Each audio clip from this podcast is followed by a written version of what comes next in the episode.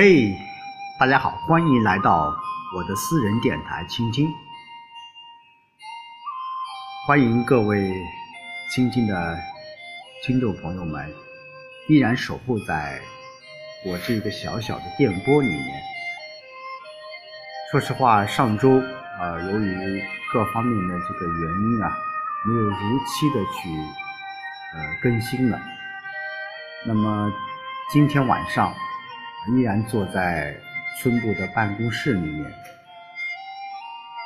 来想和各位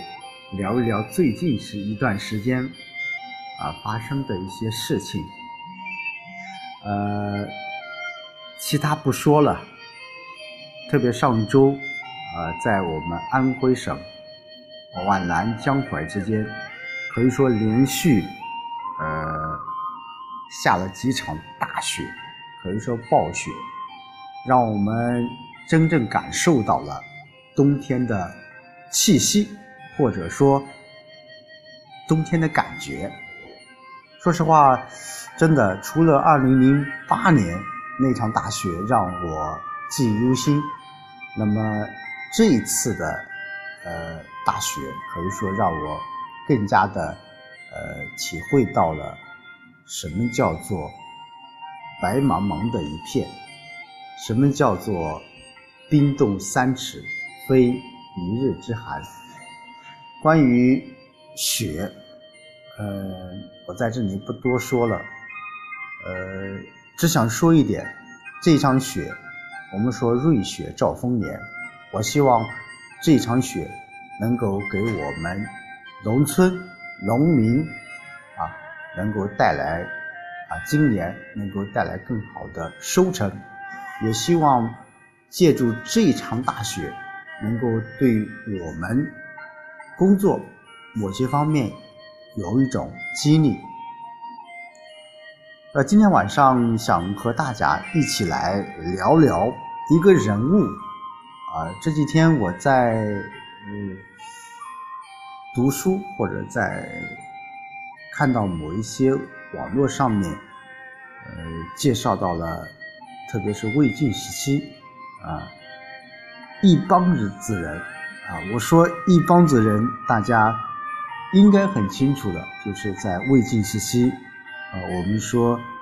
叫朱明七贤。那今天晚上，我想和大家一起，一起共同的来说说其中一个人物，叫阮籍。啊，竹林七贤之一，也被称为啊竹林七贤总排名首位的这一位风流才子，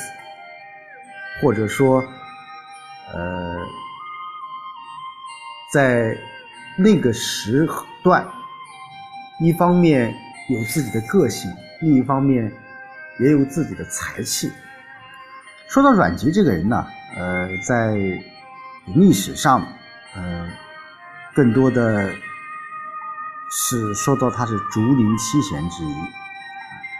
嗯，他也是我们三国时期啊魏国著名的一个诗人，他主要是尊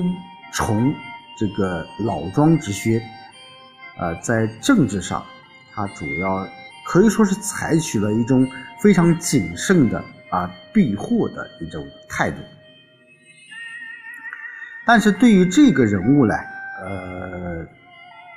我们说，无论从他的成长的历程，或者说在他这个少年、呃青年乃至成年时期，给我们总的感觉，竹林七贤啊，就有一种很很多的一种神秘感。甚至一种，呃，现在所说的一种神话般的一种感觉。那阮籍也是一样，这个人呢，在少年时期啊，呃，就体现出了他那种呃过人的学识，呃，并且在那个时段，他是很低调的。不像我们现在有很多一些人，呃，在青年时期就光芒万射，他这个人呢，在少年时期，呃，早年就丧父了，是由他的母亲，呃，养大的，呃，所以说性格当中往往会有一丝的现在所谓的叫内向，但是随着那个时段，呃，也可以说是当时叫明帝曹睿啊已亡了。当时主要是曹爽和司马懿，司马懿啊辅助曹芳。呃，那个时段，呃，司马懿可以说是在朝中掌握了很大很大的一种权力，因此在那一段时间，我们叫曹芳时段，也叫正史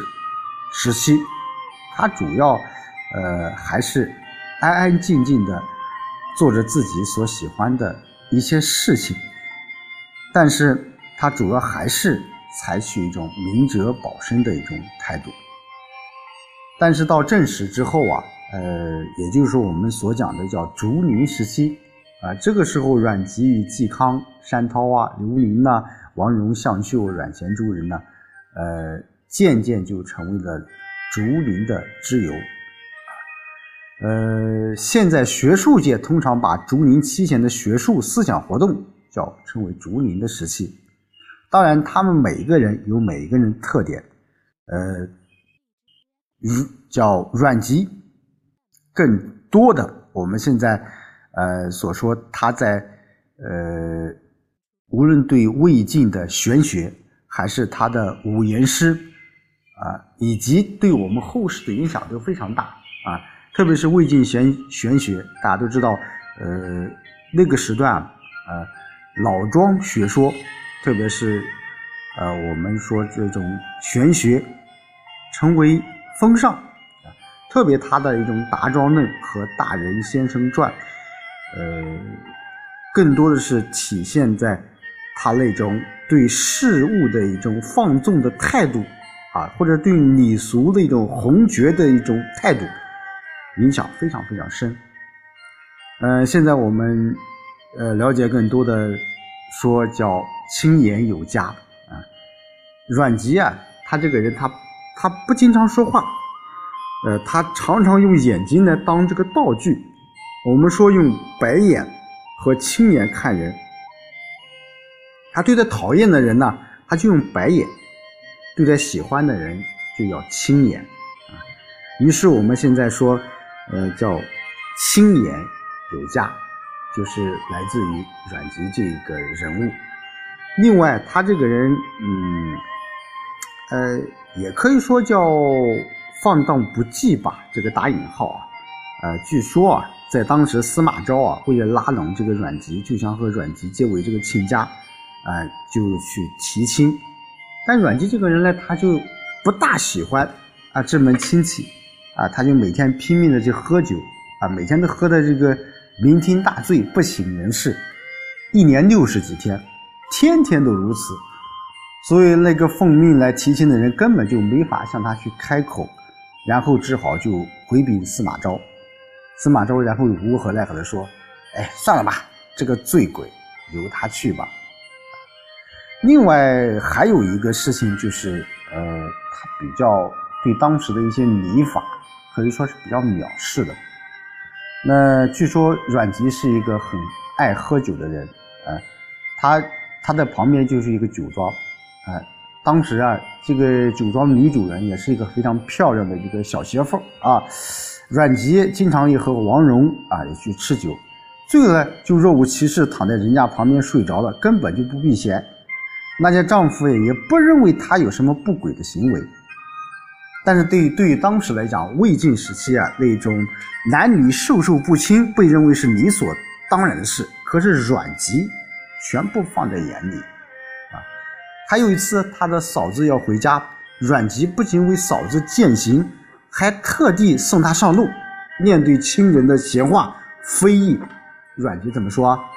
礼法难道是为我备设的吗？没错。阮籍就是像这个人，无论是青年有加，还是醉酒必亲，还是藐视礼法，乃至于阮籍的母亲逝世过后，啊，他在宴席上还是大吃大喝，啊，呃，这个令我想到了这个庄子的妻子过世以后，他还啊击鼓，古盆而腐，啊，呃，很有当时啊庄子的一种风格，因此啊，那个时代，呃。像阮籍这样的人，